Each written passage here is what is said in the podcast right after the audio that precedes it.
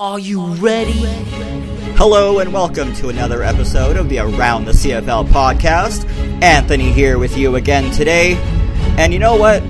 We don't always get to say we could speak to a legend, but today I get to say that. Joining us on the podcast today is legendary Hall of Fame receiver Nik Lewis. So we'll be right back and then we'll get into our conversation with the 2021 Hall of Famer.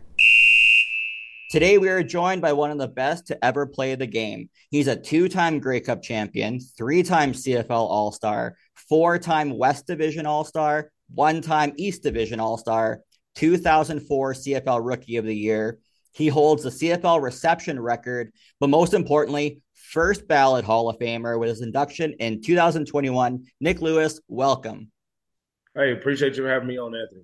Thank you so much. So the first question I always like to ask everyone who comes on is where it all started. So you attended Southern Arkansas University and you were named an NCAA Division two All American. What led you to the CFL? Yeah, it's it's a pretty interesting story where, you know, going from Division two walk on, uh, not really believing I was going to ever play professional football, just trying to go out and be the best college football player I could be, and um, at the end of my my career, I got calls from agents. Uh, a couple agents called me the next day after uh, my last college football game, and uh, believed I could play in the NFL.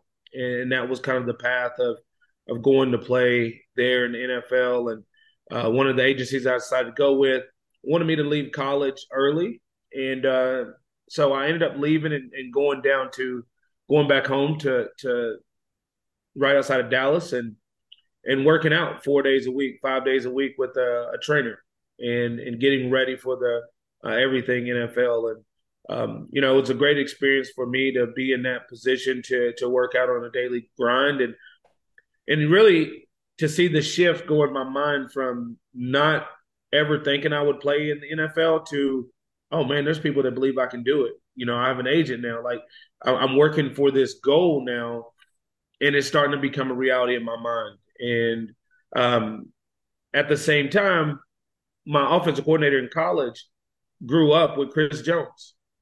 Uh, Chris Jones at the time was in Montreal, um, but you know he had he had talked to Chris Jones about me and, and different things. So um, you know, funny story. At the end of the day, I worked out for Calgary and Montreal, and, and ended up coming to Calgary. So you played 11 seasons with the Stampeders and three seasons end up with Montreal, the Alouettes. Do you have one specific favorite memory from all your years in the league? I always say the Grey Cups, man. It's just, you know, it's so hard to win. You'd think with nine teams you'd win it more. Um, but there's so much disappointment um, in the in the years where uh, you really have a good team. Um, you know, being in Calgary uh, a couple of those years, you know, 20, 2010, uh, was a year that I felt like we had a really good team. I feel like it was the best team I ever played on, and um, we came up short. 2012, going to Toronto, playing Toronto in Toronto uh, in the Grey Cup, and and coming up short. Uh, so all the disappointment that you go through uh, just to get there, uh, it means so much to you to finally get back to that uh, championship status and, and to be there in that position. So I would say the Grey Cup stand out more uh, to me than anything else because I, I, I basically did it at two different um, you know roles on the team. In 2008, I was the one of the better players.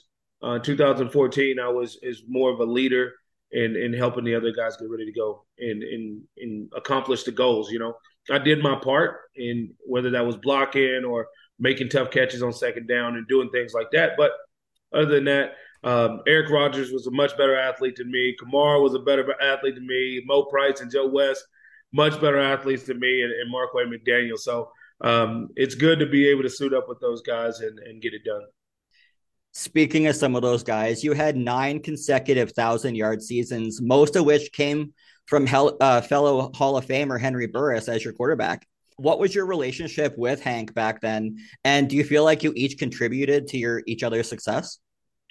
Oh, 100%. And, you know, when I talk about Hank, man, it's, uh, I'll tell you this when I got into the league at 21 years old, um, and Henry meeting me at 22 years old, um, it was one of those things to where 22, 23 years old, Um, Hank was just becoming a starter really for the first time, having a stable starting position in Calgary. I know he had been there before. He had started in uh, Saskatchewan the year before, but to really find a home and to do this, and uh, you just look at the pieces we had around us, and Joffrey Reynolds and, and Jermaine Copeland, Kenyon Rambo, Marte Jenkins was there in 2005. Uh, we had a great nucleus of offensive weapons uh, on the field at that point. Ronnie Jenkins was there um, in 2005 as well. Um, Brett Ralph. So understanding what we were able to really build together. Uh, but really, it was kind of like I, I, wanted to be that trust system. I didn't have the speed of Kenyon Rambo. I didn't have the um, the deep ball threat like Jermaine Copeland that can make a play on any ball at any time and contort his body to to to make those plays. Um, I had a different element, and it was really you know doing my thing underneath and, and being able to turn two yard catches into twenty yard catches, and you know turn ten yard catches into thirty yard catches, and uh, doing those. And it was a good part of a system to be a part of um, being able to block in the blocking game and, and, and the run game and doing everything I needed to do. But, you know, I truly believe our success played off each other. Um, we were very young and, you know, everything is on the sleeve when you're young, right? You wear so many emotions on your sleeve. And, and I felt like a lot of those growing pains from 2005, six, and seven led us to 2008, right? And, um, and the success we had. And, um, and it's still being super young when we won in 2008, uh, you know, everybody was saying Montreal was, you know, this veteran team and Calgary was probably still a year or two away. Um, but to go out and win it, you know, it was, it was great. So I definitely believe that we, we definitely benefited of each other, but also from the, the nucleus of that team. How did it feel to win that rookie of the year in 2004? Felt good, man. Um, there wasn't a lot of wins on the uh, from the team standpoint. Uh, I remember coming into professional football for the first time. You know, you got to think Division two walk on to um, to a pro, and uh, the first locker room you're stepping into. I didn't go to the NFL first. I didn't go to other leagues first. This was the first time I had my pro experience, and I just remember Trey Junkin just saying, you know, oh, he said football is a shitty business, man, and um, you know, it's not always just about the best, and you know, if you don't want to be a part of it, you need to pack your bags and go home now. And, and just understanding the reality sets in that, you know, you got to grind every day to accomplish things. And, and every day rent is due. And, and you have to um, do everything it takes to, to make the team. Um, their job as scouts is to replace you on a daily basis. You know, you see people, you know, my rookie year, it was very eye opening that, you know, five, six weeks into the season, every week you see two or three lockers out two or three new guys in. And it's like, man, you know, college, you got the same guys all year. Uh, now to see the rotation, right? If you're not playing well and the team's not winning, guys are getting replaced. Um, they're not waiting to the end of the year to replace you, right? Without guaranteed contracts and, and you know, want to get into all that, but without the guaranteed contracts, it's easy to rip it up and replace you with somebody else to give them an opportunity. So um, it's a very tough mentally. Uh, so to be able to, you know, with all the chaos, right? I think we had five or six starting quarterbacks that year: uh, Marcus Crandell, Tommy Jones, Mike Souza. Um, I'm, I'm, probably missing some, but you know, we we had a lot of guys there, and to be able to get a thousand yards in my rookie year, uh, that was for me that was one of the standout moments speaking of all those uh, mental pressures, there's also the physical. Injuries are always part of the game. How difficult was it coming back from that fractured fibula in 2008? Man, you know, um, I guess I'll I'll start with this. I'd never I've had some big injuries. Uh, nothing I would say major. Uh, I played with you know uh, dislocated fingers. I've played with torn cartilage and, and cracked ribs. I've played with um, second degree tears in my knee uh, and different things like that of that magnitude when I when I got hurt in BC, uh, I felt it. I felt the crack, and um, understanding that I broke my leg, and, and just really like like get off the field. And that was my first instinct. Let's get off the field. Uh, but then to find out, they were like, it's probably going to be a four to six week injury uh, if you don't have ligament damage.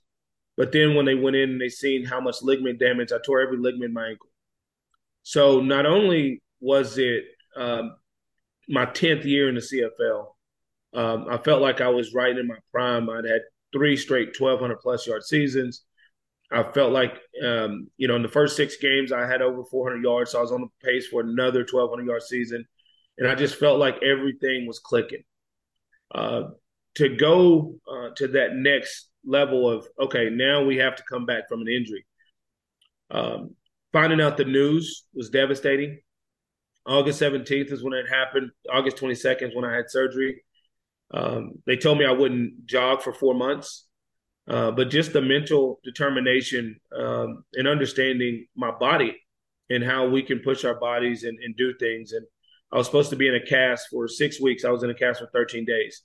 I was supposed to be in a walking boot four weeks after the cast. Uh, I was in the walking boot for about four weeks. Um, so instead of 10 weeks uh, in a cast and walking boot, I was technically in a cast, I mean, in a cast for 13 days and a walking boot uh, for four weeks, so about six weeks. So I, I, was able to cut some time there, but also just learning to wiggle one toe, to wiggle two toes, wiggle three toes, to to start pressing the boundaries. Like once I felt like, uh, you know, in that four week period, the bone's going to be healed.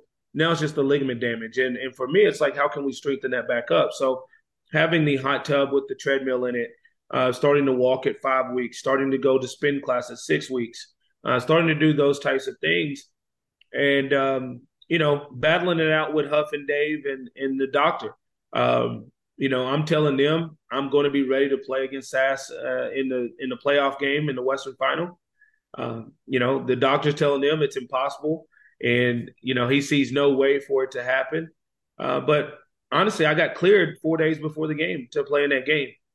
Um, and I remember I, I, came in the locker room. I told I told Huff, I was like, I'm cleared. He goes, No, you're not he went and talked to the trainer, uh, Mikey and, and and Mike Goodmanson, told him like, yeah, he's cleared to play. And Huff was like, you know, the doctor kept telling us there was no way you were going to be cleared to play, and that was just you and your determination. But I actually got cleared uh, to play in that game, and, and Huff told me I could play next week in the Grey Cup. Uh, but unfortunately, we, we turned the ball over six times and didn't make it to the Grey Cup. So um, it was one of the, the, the hardest things I've been through. Uh, but just mentally, understanding what the goal was to get back for that game. And I accomplished that goal because that was less than three months. They told me I wouldn't jog for four months. So to be cleared to play a football game in less than three months to me was was really um, outstanding. And then uh, that off season was very hard for me. I took a month month and a half off. Uh, the way we lost, and you know, just mentally, you know, you grinded all the, the, the whole time. So taking that month and a half off, everything set in on my ankle as far as the scar tissue and everything. And all the work I had done had gotten worse. I couldn't work out two days in a row.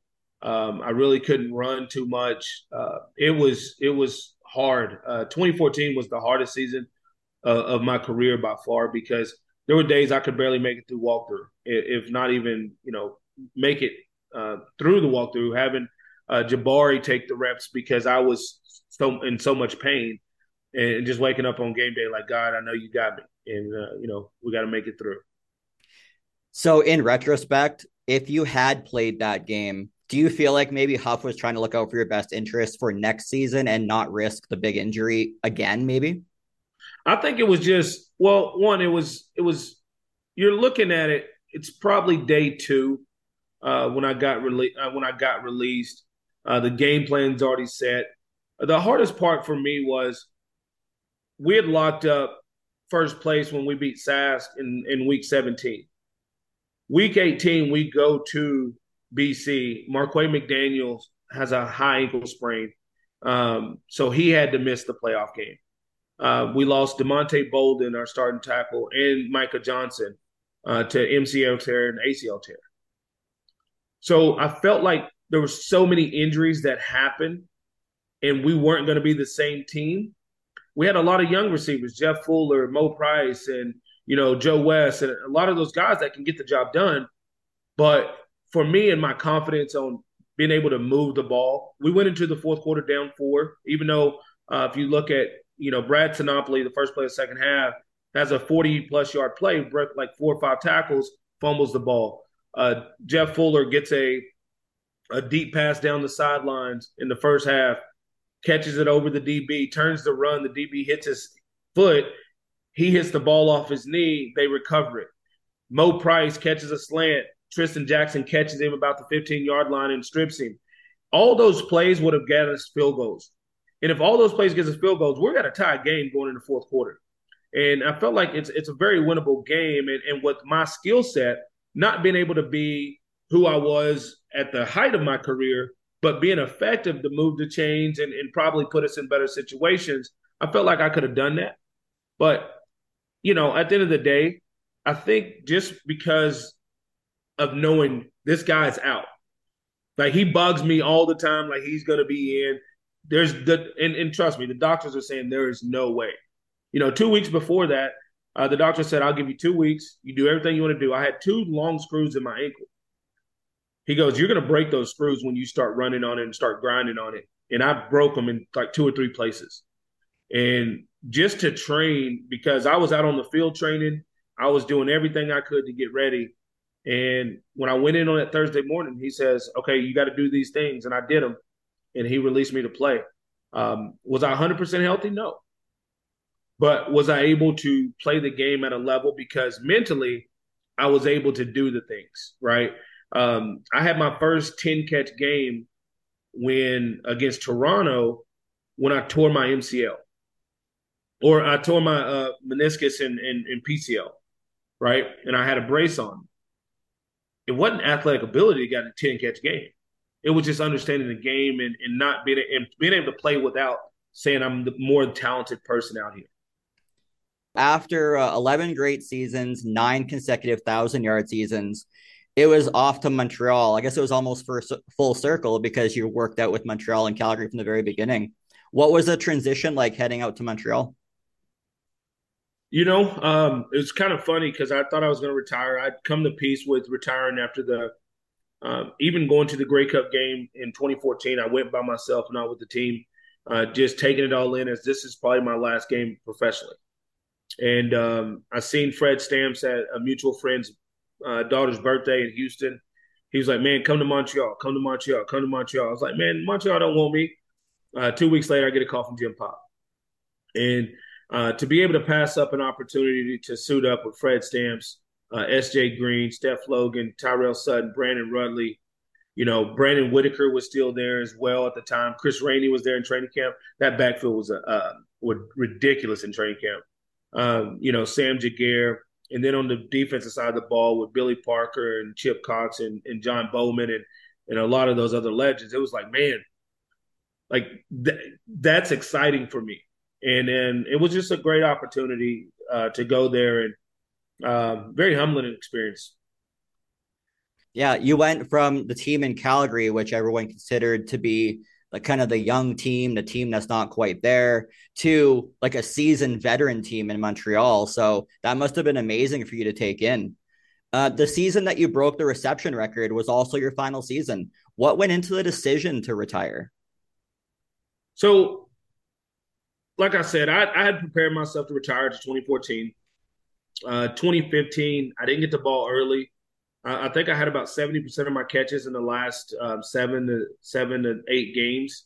Uh, so the back end of the season, they were like, "Man, we're figuring out how to use you, uh, get the ball in your hands, let you make plays." So I started feeling like I got momentum, and um, just looking at um, everything, even going into 2015, I said, "You know what?" Um, I talked to the guys. I said, "This is probably my last game, uh, our last game of the season." I said, "This is probably it." Uh, you know, I'm I, I really don't know which way I'm going to go. I sat down and, and just looked, and it was like, okay, you're 153 catches from the record. Um, let's go give it a shot. But we need 80 catches in order to um, play another year. And I was able to go out and become an all star. Uh, SJ got hurt the first or second game of the year, uh, opened up a lot of opportunities for me. I mean, I remember talking to Jim Popp before that season, and he said, hey, um, you know, you're you're not to be the focal guy. You're probably to be the number you know three or four option. And I'm like, damn, you know, I prepare to be the best, and um, no matter what the role is given, I'm to be the best that I can be every time I get an opportunity. Uh, because and then when SJ went down, I was ready for that moment, and um, I was able to capitalize on it. Uh, put up over you know 1,100 yards or whatever it was, and and, and become an East All Star. But I had 102 catches, the most I ever had in a season. Um, and then it was like it's a no brainer to go back now uh, for that last year. But I felt like those last two years, predominantly, I went back for the record and, and not really to, um, you know, I, I, still enjoy playing the game. I still love suiting up with those guys. And, you know, me, I, I always love to win. I hate losing. Uh, so everything was about about getting W's, and we didn't get too many of them over there. But at the same time, uh, I was able to accomplish that.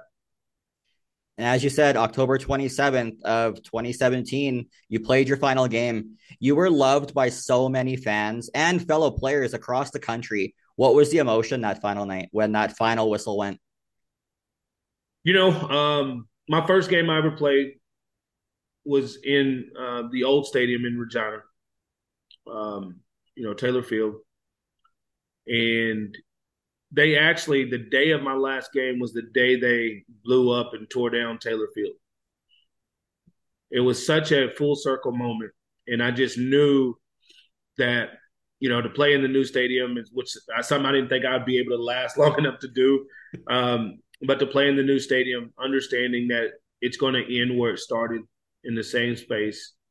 Um, I was at peace with it and and just understanding that everything that I was blessed to do and accomplish over my career uh, was was truly, you know, I was so thankful, and, and God had blessed me with so much, and um, you know, a lot of the guys, you know, even being in Montreal, like around young guys like uh, Vernon Adams in his first year in the CFL coming in, and Brandon Bridge and and Cato and um, a lot of those young guys, Tanner Marsh and, and Jonathan Crompton, and um, even though I did get to suit up with Darian Durant that year, and you know, and Schultz and, and, and KG, it was such a such a awesome way to to really you know just be impactful in more ways than just on the field to other people in their careers. And um, you know it, it, was good.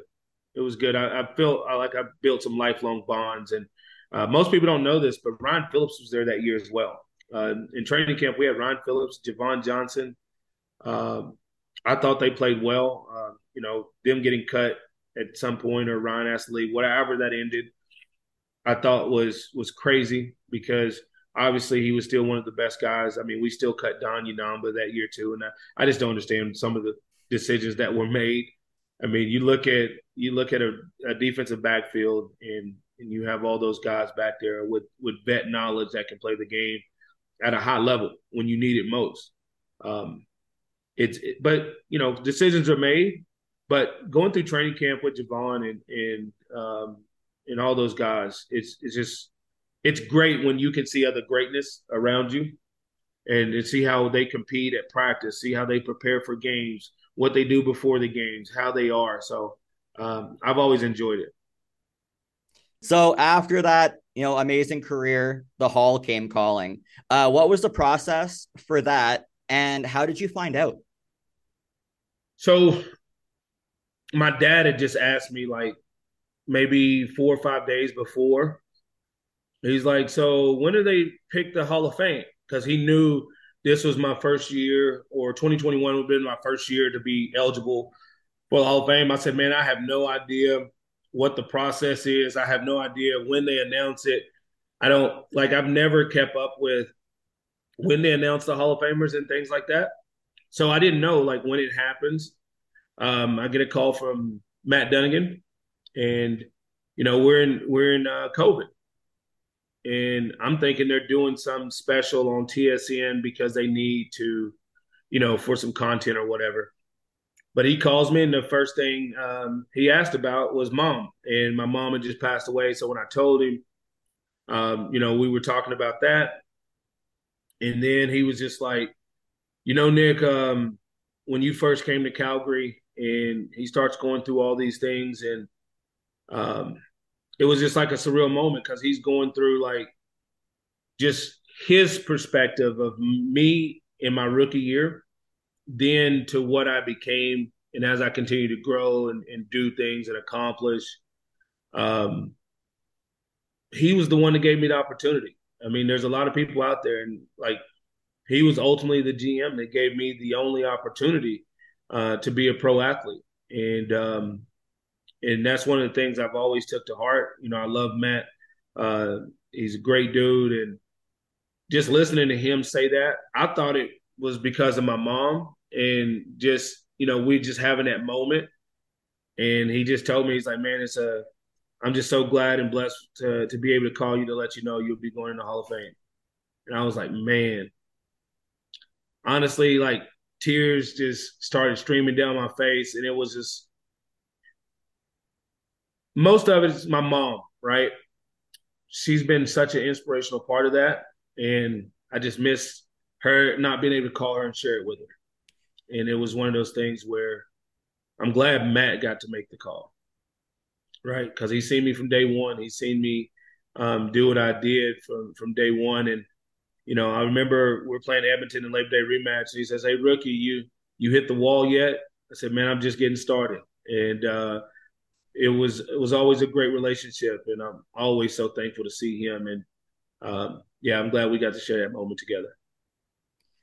And what was the moment like when you were on the field being announced as now a Hall of Famer?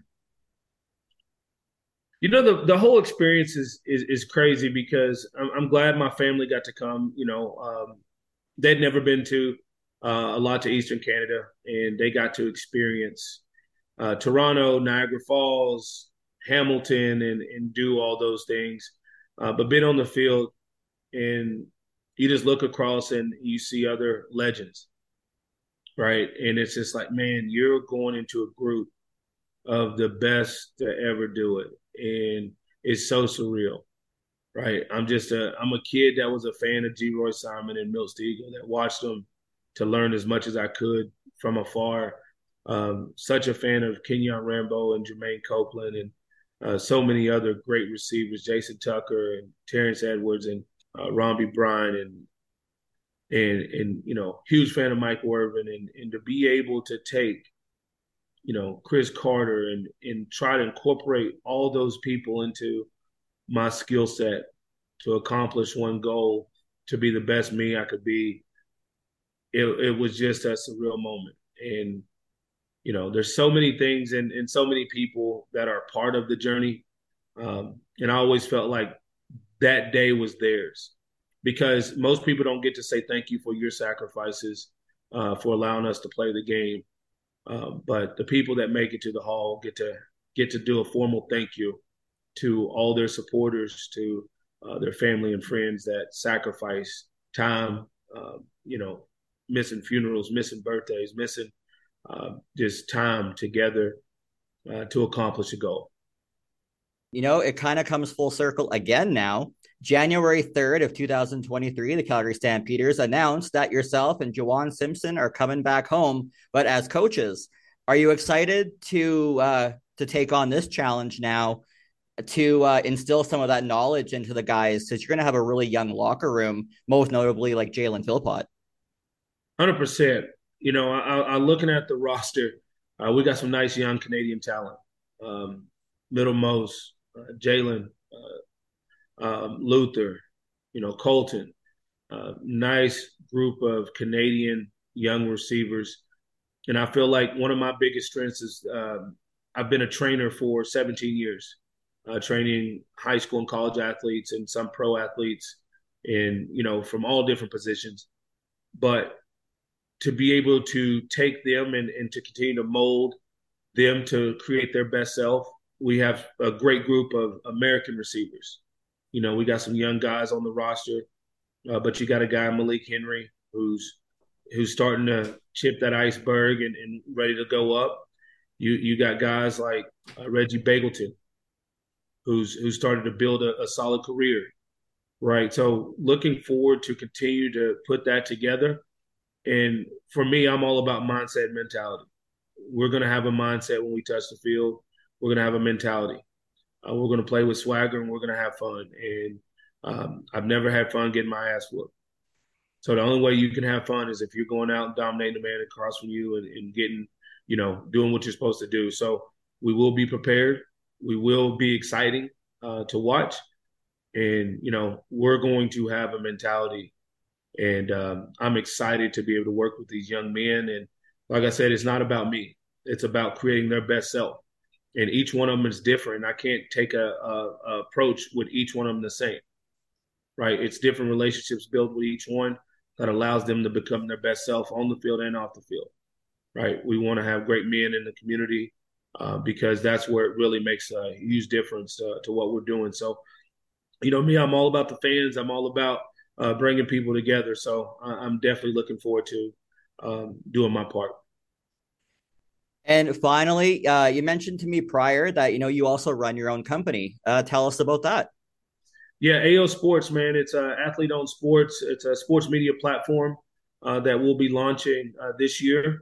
I'm so excited. I've been working on it for the last three years. We have just over 100 uh, content creators in nine different countries and 16 different sports.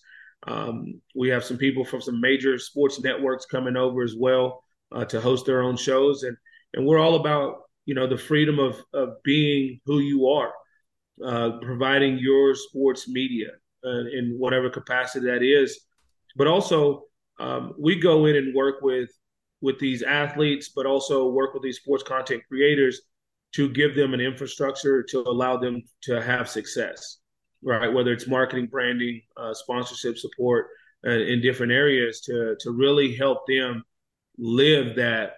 And you know, as you know, podcasting is very hard on on these streaming sites because um, 15 cents and uh, a view and, and, different things is, is very hard. Uh, I've seen even with Spotify, somebody was talking about music uh, a million streams on Spotify. And then for it to count as a stream, it's got to be at least 18 seconds listened to.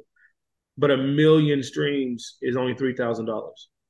Right. So we're going to change the game when it comes to uh, monetization uh, for your sports content um, that you're providing. And we're looking for the best, right? Um, it's it's going to be a it's going to be a mix of what you see on linear cable uh, from type shows, but also uh, from sports content creators in a, a subscription based platform. So, uh, looking forward to bringing that to you. We have NFL Hall of Famers, uh, NHL, uh, former NHL greats, NBA players, um, European basketball. We have um, we have uh, Olympians.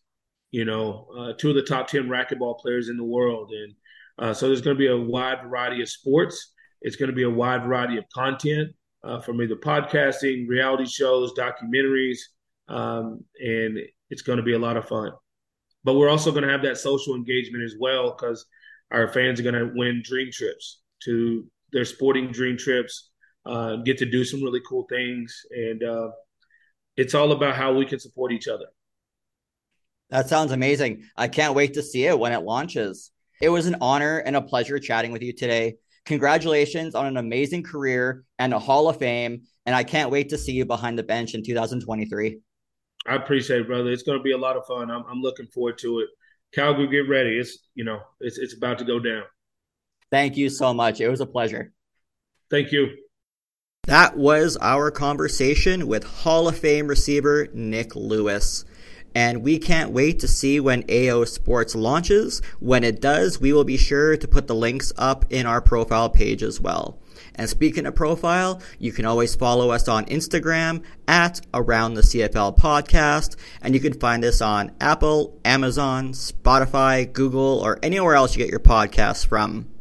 That is it for us this week. We'll be back again next week with a brand new episode, and until then, we'll see you later.